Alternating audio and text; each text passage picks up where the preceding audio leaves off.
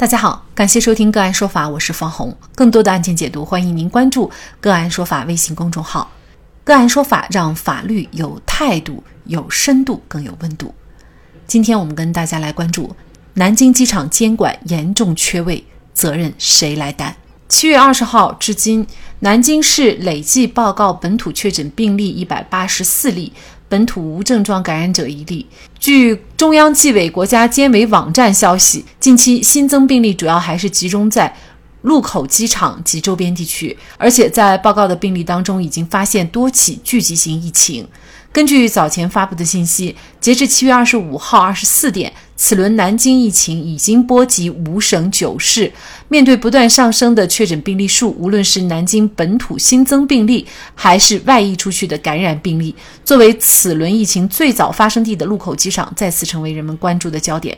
在境外疫情形势依然不容乐观的情况下，禄口机场存在监管缺位、管理不专业等问题，疫情防控的各项措施没有落细落实。据报道，本轮疫情的早期确诊病例主要是参与机场航班的地服、保洁等岗位，而南京禄口机场保洁公司是项目外包，在工作程序流程上，机场没有将负责境外和境内的保洁人员区分开，日常监管严重缺位。更严重的是，机场还存在管理不专业的问题，把国际航班与国内航班由原来的分开运营变成了统一混合运营，造成境外疫情流入，导致疫情扩散。此外，在发现阳性样本之后，禄口机场对相关人员的防控管理也不到位，造成疫情蔓延。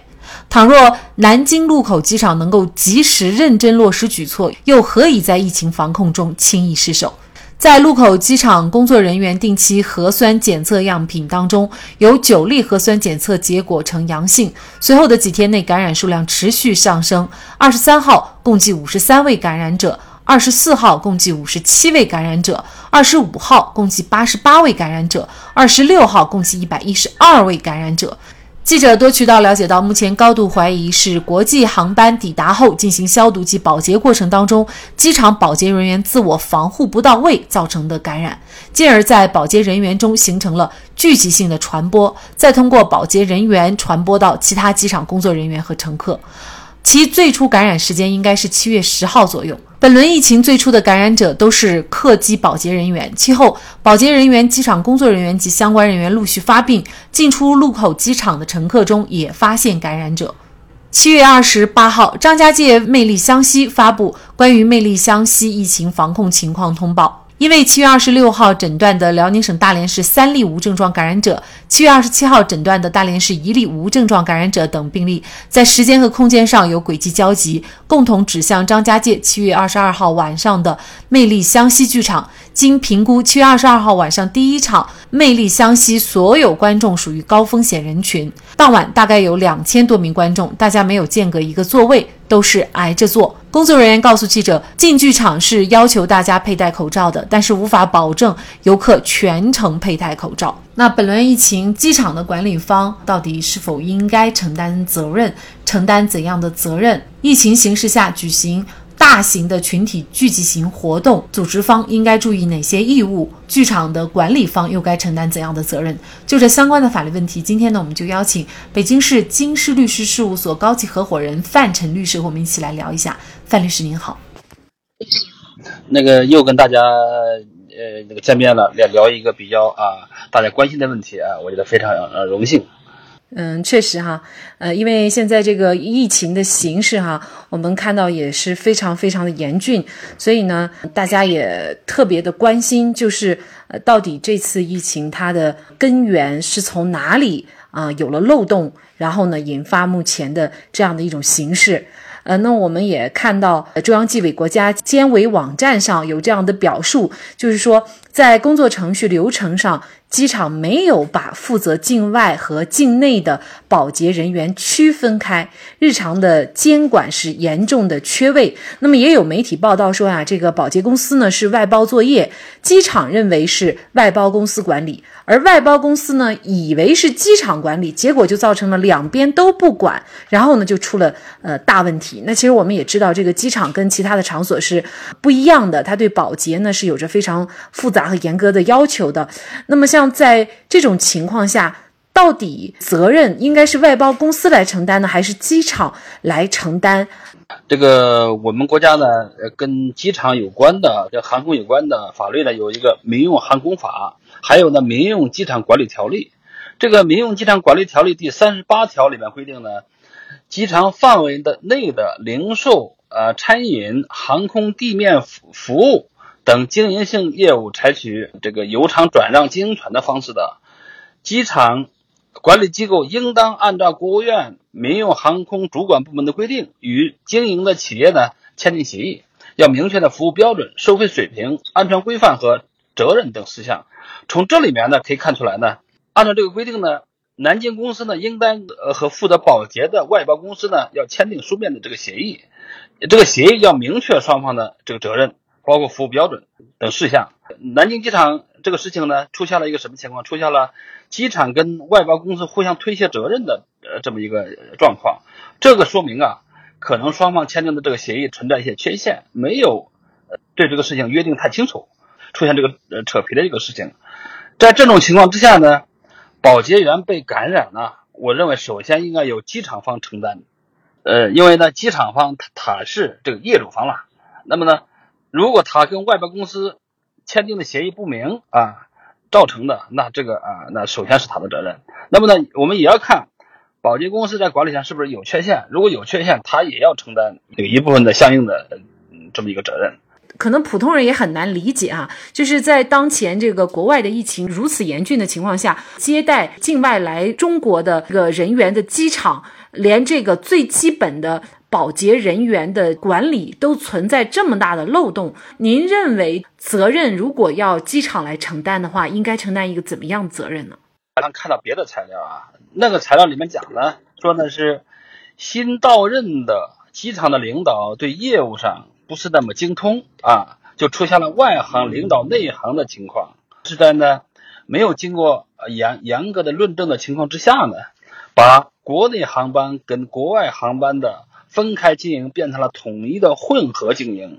把境外跟境境内的保洁人员呢也进行了混合，以至于造造成了那个境外疫情的这个流入，导致疫情扩散。相关的报道，这个说法是真实的的话，那我认为呢。机场的领导是要承担领导责任的，它包括呢行政责任、党纪责任，甚至有有可能还要承担刑责啊，是不是存在玩忽职守的这么一个责任在里面？呃，确实是后果后果非常严重啊！现在呢，疫情的扩散已经扩散到了很多省了，是很多小区呢都给封闭了，很多人的工作生活受影响，这个应该说这个影响非常巨大，并且对南京市、江苏省造成的影响尤为大。所以我认为呢，这个后果，这种教训一定要吸取。那那么呢，相关人员如果是领导的责任，或者是他他的工作、他的职责上没有尽到自己的职责，啊，出现了，他一定要承担相应的后果。嗯，这个玩忽职守罪通常是构成要件，主要是哪些呢？比较是这个匹配的，就是组织罪里面的玩忽玩忽职守了。这个当然，这个要看具体情况了，它是不是存在的玩忽职职守的？呃，主观上有有没有一些故意呀？然后这个客观上有没有造成了这种后果呀？这个是要综合考量的。更为严重的是，我们看到的情况就是机场还存在管理不专业的问题，也就是说，把国际航班和国内航班由原来的分开运营变为了统一的混合运营啊。那么，在国外疫情形势如此严峻的情况下，这么操作，呃，是否违法？您认为就这样的一个情况，机场又该承担怎样的责任呢？当然了，这个分开经营也好，或者混合经营也好啊，这个其实呢，我也这个查询了相关的规定啊。事实上，在更高的层面上，比如说在法律的层面上，《民用航空法》是呃没有规定那么细致的，它只是说呢，第六十七条规定呢。民用机场管理机构应当依照环境保护法律、行政法律的规定，做好呢机场环境保护的工作啊。它可能跟它有关的就是这一条。那么呢，民用机场管理条例里面呢，呃，也有也有相关的规定，但是都是不细致。所以呢，我觉得呢，呃，这个是分开经营，呃，或者是这个合并经营啊，这个主要是他们航空业内的呃层次比较低的一些规定。但是呢，这个分开经营是不是？主要是考虑到疫情的原因，要形成一个啊一个安全的一个屏障，或者是一个防火墙，防止疫情啊扩散。如果是说呢，国国务院的民民用的机场的主管部门如果颁布了这这样的规定，这个机场方是应该要遵守的，呃，应该分开而不能呃混同，并且我们知道呢，国外的疫情呢，在这么一段时间有时很严重啊，我我们国内呢由于防疫的措施比较得力呢，呃反反而呢也要好很多。那如果出现了这个情况之后，也是啊，如果是机场方呢没有按照这个规定来执行。这是也是要承担相应的呃这这么一个责任的，当然这个责任包括行政责任、哎党纪责任，甚至呢刑法上的这么一个责任。呃，那今天我看到的消息就是张家界方呢已经发出信息，就是暂停到张家界来旅游。但是呢，在最近这两天，也就是张家界发现有确诊疫情的情况下呢，每天仍然有数以万计的这个游客到张家界哈。这样大规模的这种剧院的群体聚集性的活动，呃，在这种情况下，呃，这样大规模的这种聚集性的活动，法律上是否允许，或者是说政策上是否允许？那么，如果说是允许的话，比如说像这样的这个旅游的主办方或者剧院的管理方，呃，是不是应该尽到一些怎样的义务？传染病防治法呀，呃，里面规定的是，传染病爆发流行的时候，县级以上人民政府应当立即组织力量，按照预防控制的预案的进行防治，切断传染病的传播途途径啊，并且必要的时候呢，可以经上一级政府呃报上一级政府决定。可以采取下列的紧急措施，并予以公告。这里面讲的第一点呢，就是限制或停止集市、影剧院演演出或者其他人员聚集的活动啊。这个呃，如果是说呢，这个规定很清楚了，就是在传染病爆发流行的时候呢，可以采取这个措施啊，限制或停止这个影剧院啊，这个或者是呃集市啊，其他人员聚集的这个活动啊，这是可以的。那么呢，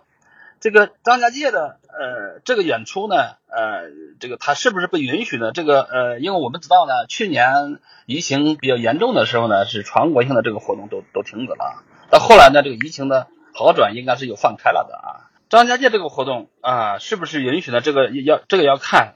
这个活动有没有得到相关部门的这个批准啊。如果是呢，主管的部门呢，政府的主管部门已经。批准了这样的演出，我认为呢，他们演出应该也不存在呃大的问题，因为确实是有主管部门的批准，并且全国性的这个禁令都解除了嘛。但是我们要看到呢，剧场管理方啊，是不是尽到了自自己的职责，这个是要看的。比如说，呃，我们知道呢，现在去一些场所呀，都需要提供，像演出也是这样，要提成提供行程码呀、健康码呀，呃，必要的时候。要提供核酸检测报告啊，比如我们去看守所的话，很多都都是这样的，要看你的行程码、健康码，还有核酸检测报告。因为我们不知道呢，这个剧院管理方呢是不是尽到了这个责任了？如果他尽到了这个责任，仍然发生了，比如说这个，并且呃，我们看到这一例还是无呃，这个是呃无症状的感染者，那这样的话，可能我认为管理方的责任就就没那么大了。如果他没有尽到，那他是有责任的。有一个著名的事故控制理论，叫做海因里奇理论。这个理论呢，是建立在对事故和事件的实证统计基础之上的。意思是说，每起重大事故的发生都有二十九次轻微事故、三百起先兆未遂事件和一千起事故隐患掩盖其后。新来的领导不懂管理，是否整个机场的领导层都不懂管理？国外疫情严峻的背景下，对于机场这种高风险地区，当地政府是否应该加强管理？在发现机场已经有保洁人员感染的情况下，又是否应该敲响警钟，及时做好机场工作人员和旅客的防范工作？千里之堤，毁于蚁穴。我们每个人如果都能做好分内之事，事故发生的概率就会大大的降低。好，在这里再一次感谢北京市京师律师事务所高级合伙人范晨律师。那更多的案件解读以及呢我们的线上视频讲法内容呢，欢迎大家关注我们个案说法的微信公众号。另外，您有一些法律问题需要咨询，都欢迎您添加幺五九七四八二七四六七。这部手机号的微信号向我们进行咨询，我们会将您的问题转给我们专业资深的律师进行解答。好，感谢您的收听，我们下期节目再见。